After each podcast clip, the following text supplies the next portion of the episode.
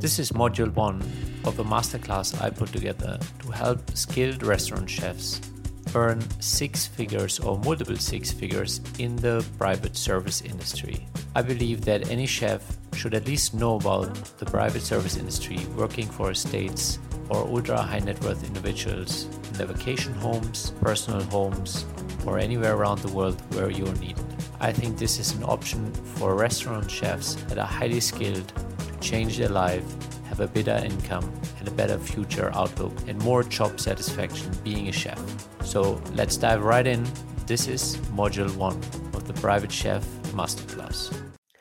Welcome to Module 1 of the six figure private chef class. Now I want to dive into the difference between a restaurant chef towards being a chef in a private household. There's many differences and not everybody is made for either. So when I first came out of the restaurant space into private households, you know, I had to get accustomed to a couple different things. Firstly, I didn't have a team anymore. I didn't have prep people anymore. You know, and the ambience is very different. Uh, while some of our chef kitchens in the private space might be almost commercial grade, and some families have built it out that way, others are a lot more homey, maybe like the kitchen I'm in right now. So you have to be aware of the space you're in and how you utilize it. You also have to be aware of, you know, just the way you have to be as a person is obviously completely different. There is no more space for big egos in a private household. Uh, you know, you have to work a lot cleaner because the household in general will be pretty much spotless. Most of the estates we work on, they have housekeepers, they're fully dialed in and they're meticulous. So people are used to that level of cleanliness. So you want to make sure that y- your kitchen lives up to that standard, which might be very different than some of the restaurants you might have worked in. Sometimes in the middle of service, you know, when you have hundreds of covers, it can be more like a war zone. And then you take care of it. In the private space, it's slightly different. So for me, the transition wasn't a challenge, but it was something that I had to get accustomed to.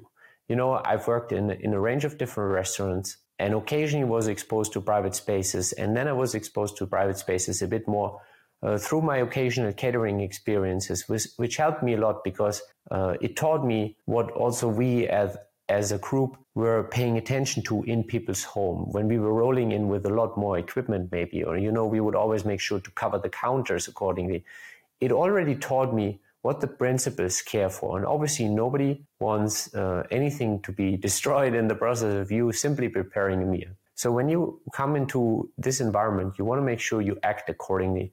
You want to make sure you, you're being smart about how you utilize your space. And i think one of the biggest differences is also as a person of how you are, how you interact with other people, the tonality must change quite significantly because um, unlike a restaurant where the menu is largely an expression of the chef's flavor profiles or taste or what he would like to express, maybe based on what's currently in the market, in a private household, it's a lot more about the clients, how they would like to have the ambience set when they would like to eat, what they would like to eat. You know, it's less, an, uh, the kitchen is less an expression of what you as a chef would like to cook. So that's an adjustment for many chefs because, you know, you don't speak to the waiter and be like, hey, this is the menu. Tell them, like, uh, you know, and uh, you have to have the service attitude where we're like, sure, we, we can make those adjustments. Sure, we will make this happen. And that's, I think, one of the biggest shifts for most of the restaurant chefs because it's a it's a very different environment and it's a very different way of serving people. And that's the number one reason that people have the chicken and the egg problem in this industry that families are not willing to take a shot on people that don't yet have private experience. And at the same time, how is a restaurant chef supposed to get private experience if nobody is giving them the chance to get private experience. And that's one of the reasons I put this class together so that you have a better understanding on how to navigate that and, you know, step from an maybe underpaid and underappreciated position into one of those six figure private chef positions that are out there all around the world. So I want to make sure that you know how to communicate with people and the difference between restaurant tonality and a private household tonality. And I also want to make sure that you understand what you're getting into, which is why, again, I put this course together. And um, it's more than a decade of experience from myself and decades of experience I've I've spoken to, I interviewed, you know, that being part of our community. So when you come into a private household, you want to make sure you you flip the switch and you go into a service mindset. And ideally you already have a service heart, but you also want to make sure that when you're there, you're there to create an experience for everybody who's there. And that could be, you know, the principal themselves. They always want to feel taken care of. At the end of the day, you're there to make their day more delightful. You're there to make their day more smoothly. You're there to make sure they feel better based on what they eat. And at times they might ask you for junk food, but at the end of the day, try to cook food that makes them feel great, either emotionally or also physically, you know? So uh, you want to make sure you're taking care of them. But at the same time, there's more individuals to take care of. Oftentimes, they're guests. And that's really um, the hour to shine for you not in the sense that you become very colorful and you become the center of the occasion, but rather it's the hour to shine for you because you can make sure that you represent your principal in the best possible light. Occasionally, you might have to greet people at the door and show them to where they have to go in the estate because maybe uh, depending on the structure of the household right now the housekeeper or the butler or whoever else would be around the estate manager isn't around to greet them maybe the principal is still taking a bath, uh, not ready yet with dressing. And this is eventually an opportunity for you to make sure you put your best foot forward. You know, you welcome them in a warm manner. And generally, it goes a long way to be a welcoming individual, you know, and me being German, I'm not always the, the most smiley person but in in the bottom of my heart i appreciate you know welcoming people warmly. And um, and i think that's one of the the ways for you to make sure that you always act in the best interest of your principal and understand what's important to them in any particular situation. And going back to maybe guests are coming nobody's around to greet them make sure you give them a warm welcome point them to the right room or the right part of the estate uh, where they're supposed to meet the principal and offer them some drinks or some snacks, something basic that makes them feel welcome while they're waiting. And in that particular moment, you might feel like, whoa, whoa, whoa, this is not my priority because I'm here to cook, you know, and, and I'm, I have to get uh, lunch ready for this, or I have to prepare dinner, or I have to go shopping. The reality is your priorities should to some degree shift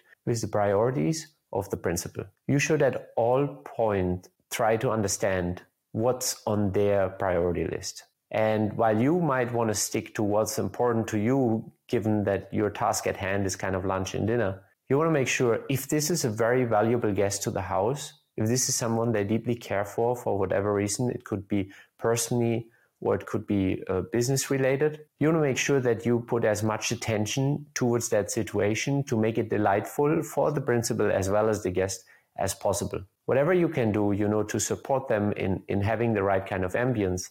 And that could be maybe they're sitting outside and it's a nice day in fall, but it's slightly cold.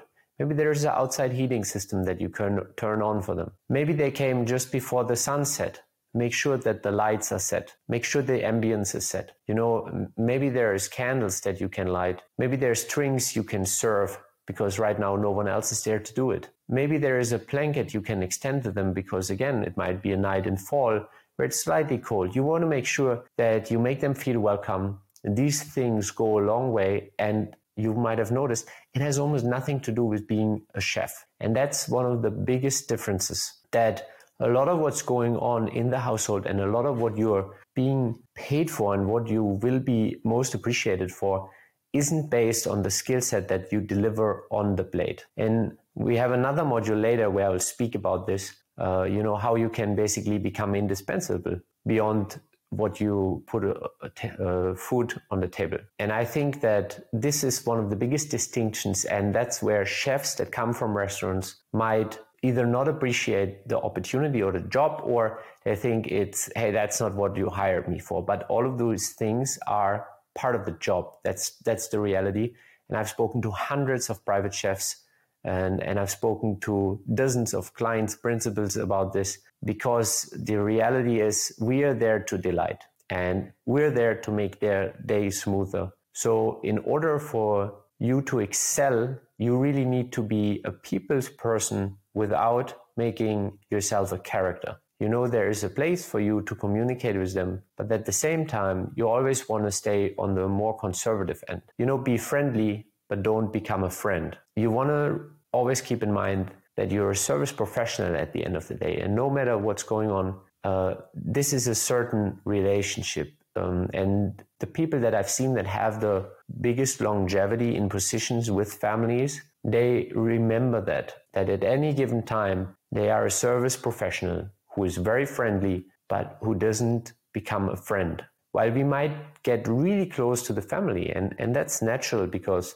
you know you will be there with their kids, you will be there for the biggest celebrations in their life, you will be there when they have the biggest hardships. You will be a lot closer at times that you might be comfortable with. And those are all things that, unlike in a restaurant kitchen, are part of your job at this point. So you want to make sure you're very comfortable being being in those situations. And again, there's different jobs with different families. There's some that are a lot closer and there's others where the state and the general structure of their life is such that you will barely get to see the principal. And that, that's by default. So there is a position for you in this space. If you feel like, hey, hey, hey, I don't want to get too personal, or at least I don't want to get too close. Uh, there's something to be said about being very wise around who you're going to work with. And in the early stage of you trying to get into this space, uh, you you might feel like, oh, I, I need to get the first job possible because uh, that's that's my way in, that's my segue into the industry, and that might be true. Uh, but generally, one of the things I always like to encourage is to really sit down for yourself and focus on what kind of quality, what kind of people, what kind of personality and demands would I like to work for and what would really bring out the best in my personal skill set as well as personality. And this is something that many of the chefs kind of crystallize over the years. They're like, okay, in this environment, maybe there were a couple of kids, maybe the principal was very, very communicating, very involved, or maybe even micromanaged them. Maybe in this environment, I didn't thrive so much. But hey, in this family, they've been very appreciative. You know, they've been kind of hands off. Um, after some time, they earned or I earned their trust and we trusted each other. So they gave you a little bit more of the creative paths and you could just go to the market and cook what what you wanted and you know occasionally they would say maybe this this but um, there are those different kind of situations. So one of the things i encourage you to do before you dive into even speaking to an agency or speaking to clients or speaking to anybody is becoming crystal clear on what would you appreciate in a perfect scenario. And you want to start with maybe what do they care for in their personal life? You know, um, I've always found a great sense of fulfillment working for people that make a difference in the world and something that I also cared for. You know, it could be people that either are very influential in a certain space and drive the needle into a certain direction, or, you know, they could be building amazing companies, they could be of political influence. Obviously, as a service professional, like if you're a chef in the White House, you want to be non political. But the reality is, for me personally, there was always a greater sense of fulfillment if I felt I'm working for someone who has an impact on the world on something that I care for. And sometimes that might not be the case, and that's cool. And you might just go for who the family is, you know, how they are with each other. And I think that's also something you want to be crystal clear of is like, what kind of family you don't want to work for? Do you want to work for someone who doesn't know your name, who doesn't greet you, basically just thinks you're part of the inventory of the estate and you're there to produce food for them? Those families exist. And for some chefs, that might be preferable. But I think generally everybody wants to have a sense of appreciation in the workspace. And there are families that know how to treat people well, and there are families that know or haven't figured that part out yet. So the more clear you become about that in the early stage, the better. You, you also want to get clear about what's the arrangement like. Will you have to travel a lot? Some of the jobs I was in, I had to travel like six, nine months of the year. I was on the road a lot. I was almost never home, uh, you know, and and that can be really tough if you already have a family or you have a committed life partner or you have kids. that might be very challenging. So you want to make sure, hey, what's part of this position? Do I have to be in Malibu a lot, but uh, you know the main estate is actually in Virginia? So you, you want to understand what it's like. You want to understand, hey, am I the only chef in the family life? Uh, but they have five residences and they have a yacht and a plane, and I have to be um, kind of available for all of those different possibilities? Or am I one chef on one estate and when the family travels, they might fall back on other chefs or they might go out to restaurants, you know? Uh, do they have a certain annual vacation that you might or might not be part of?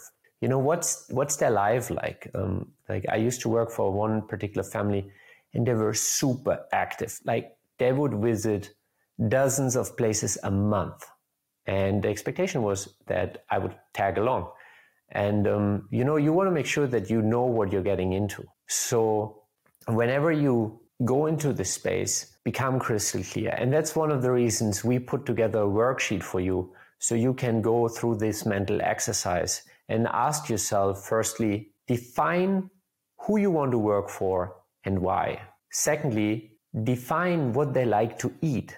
Does that suit your skill set? And a simple example is like if a family loves Korean, Chinese food, Asian food overall, and you have zero experience and you come from a classical French direction, Mediterranean, and that's actually something that happened to myself, where I was in a situation where a family told me they, they appreciate Asian food very much. And I was like, well, I, I'm not the right fit for that because I don't have a decade of Asian food experience. I have a decade of experience working in the space and, you know, um, cooking very healthy Mediterranean and French cuisine uh, you know, I, obviously I have a German background, but I, am not like super proficient in Asian food the way someone else might be. So, okay, this might not be a natural fit, and that's good.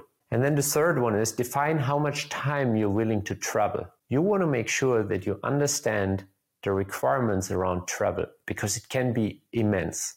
Even if it's just a summer in the Hamptons, that could be anywhere between three to five months, depending on how they do it, how they like to be there and depending on where the main residence is, uh, the summer might also be a six day work week. And then even New York City is kind of far to just roll back for one day of the of the week. So you want to understand all of those different things. And you also want to kind of become clear about what's the benefit package that you're looking for. And working with agencies, now the standards for benefit packages become a little bit higher. But many families that are maybe just coming into the luxury of having a private chef don't know yet what to do around those things. They don't know how to offer it. It's it's it's a slight headache on the hand. There are very established structures in some families where those are no brainers.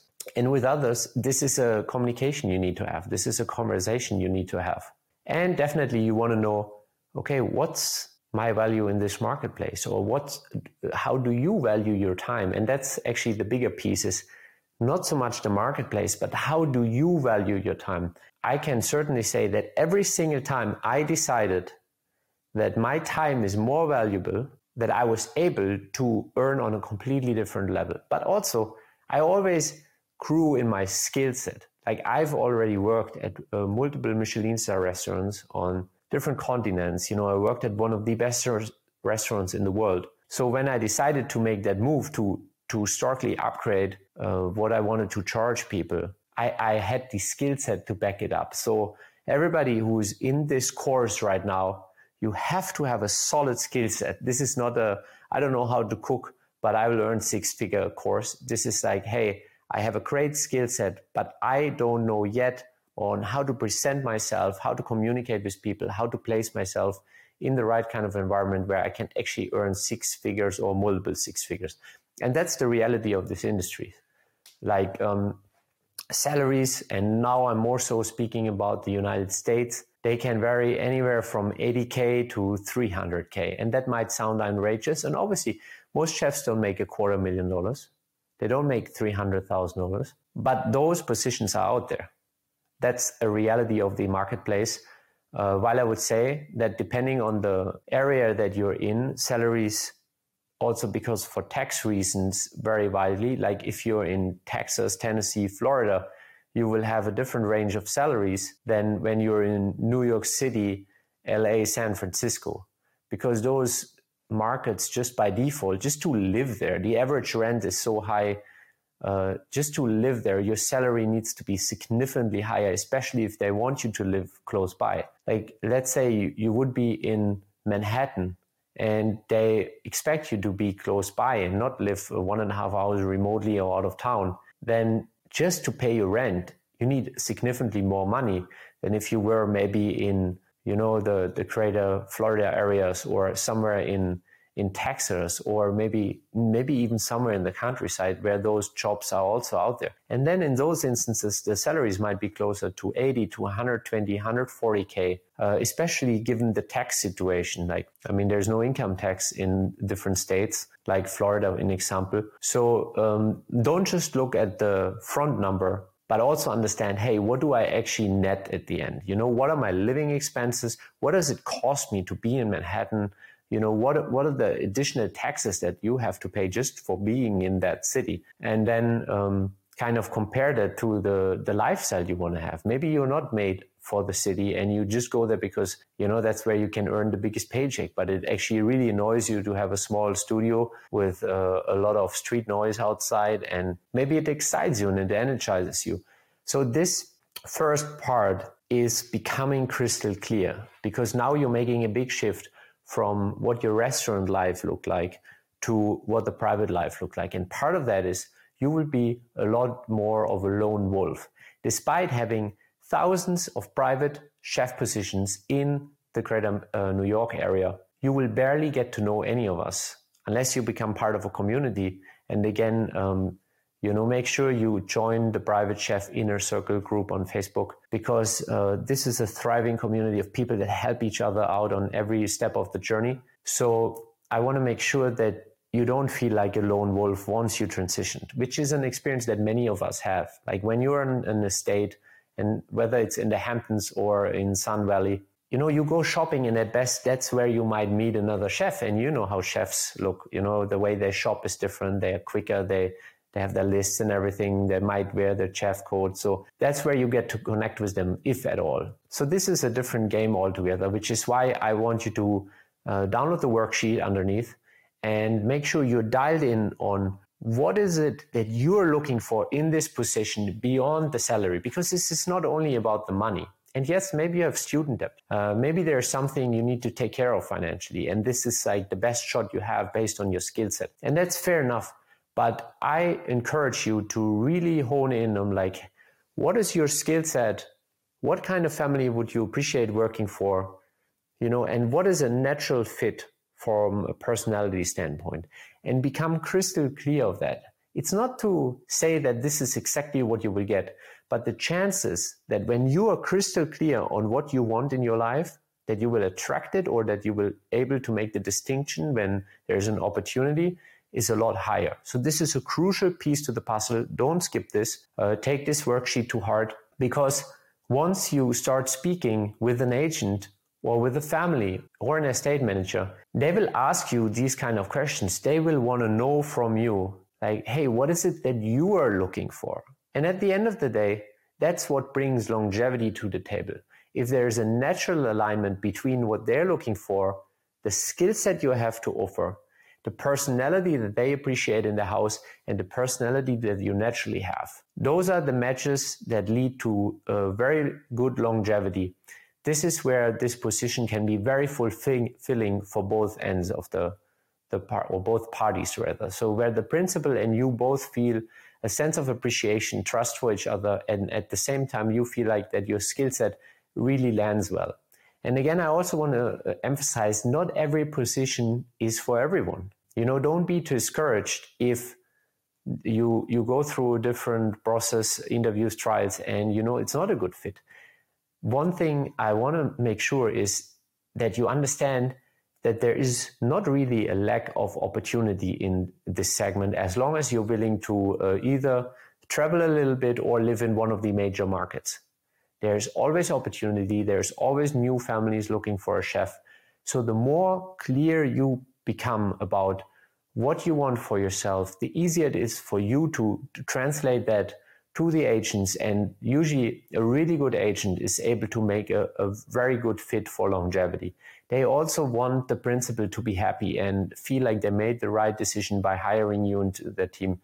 And sometimes that process can take a couple days, and sometimes that process takes a couple weeks or month. So whenever you're ready to make the transition, you know, make sure you have a little bit of a timeline. Make sure you have some money in the bank if you don't have a job, or if you still have a job, make make sure that you know you communicate everything in such a way that you can respect uh, giving the notice periods in one job, but at the same time the other party understands that you might need uh, two or four weeks to give notice. So you want to be very frank and truthful in this entire process. We will take you through it step by step on how you stack your experience in such a way, how you communicate your experience in such a way, how you build your resume in such a way that at the end of the day, you present yourself in the best possible light, that you know how to communicate with people, that you start speaking their language, and that you're able to level up, you know, from being maybe an undervalued, underappreciated restaurant chef, but someone who's highly skilled to a highly appreciated, highly paid private chef. This is what we're here for. And um, I encourage you to go into the worksheet, make sure that you become crystal clear on what it is that you want for yourself, because the more clear you become and the more action you take from here forward moving, the more likely it is that you know you close the gap a lot faster. And that's that's what we're here for. That's what I want to help you with is to elevate your life, elevate your income. And I'll see you in the next module where we'll start speaking about what the resume looks like based on the many conversations we had with agencies as well as our own experience. So I'll see you in the next module after you got crystal clear on what you want to do. This was a preview of the Private Chef Masterclass. This was only Module 1, and there's a lot more to explore. Click the link in the show notes to find the full masterclass with eight individual sessions that each teach you an invaluable asset to becoming a six figure private chef.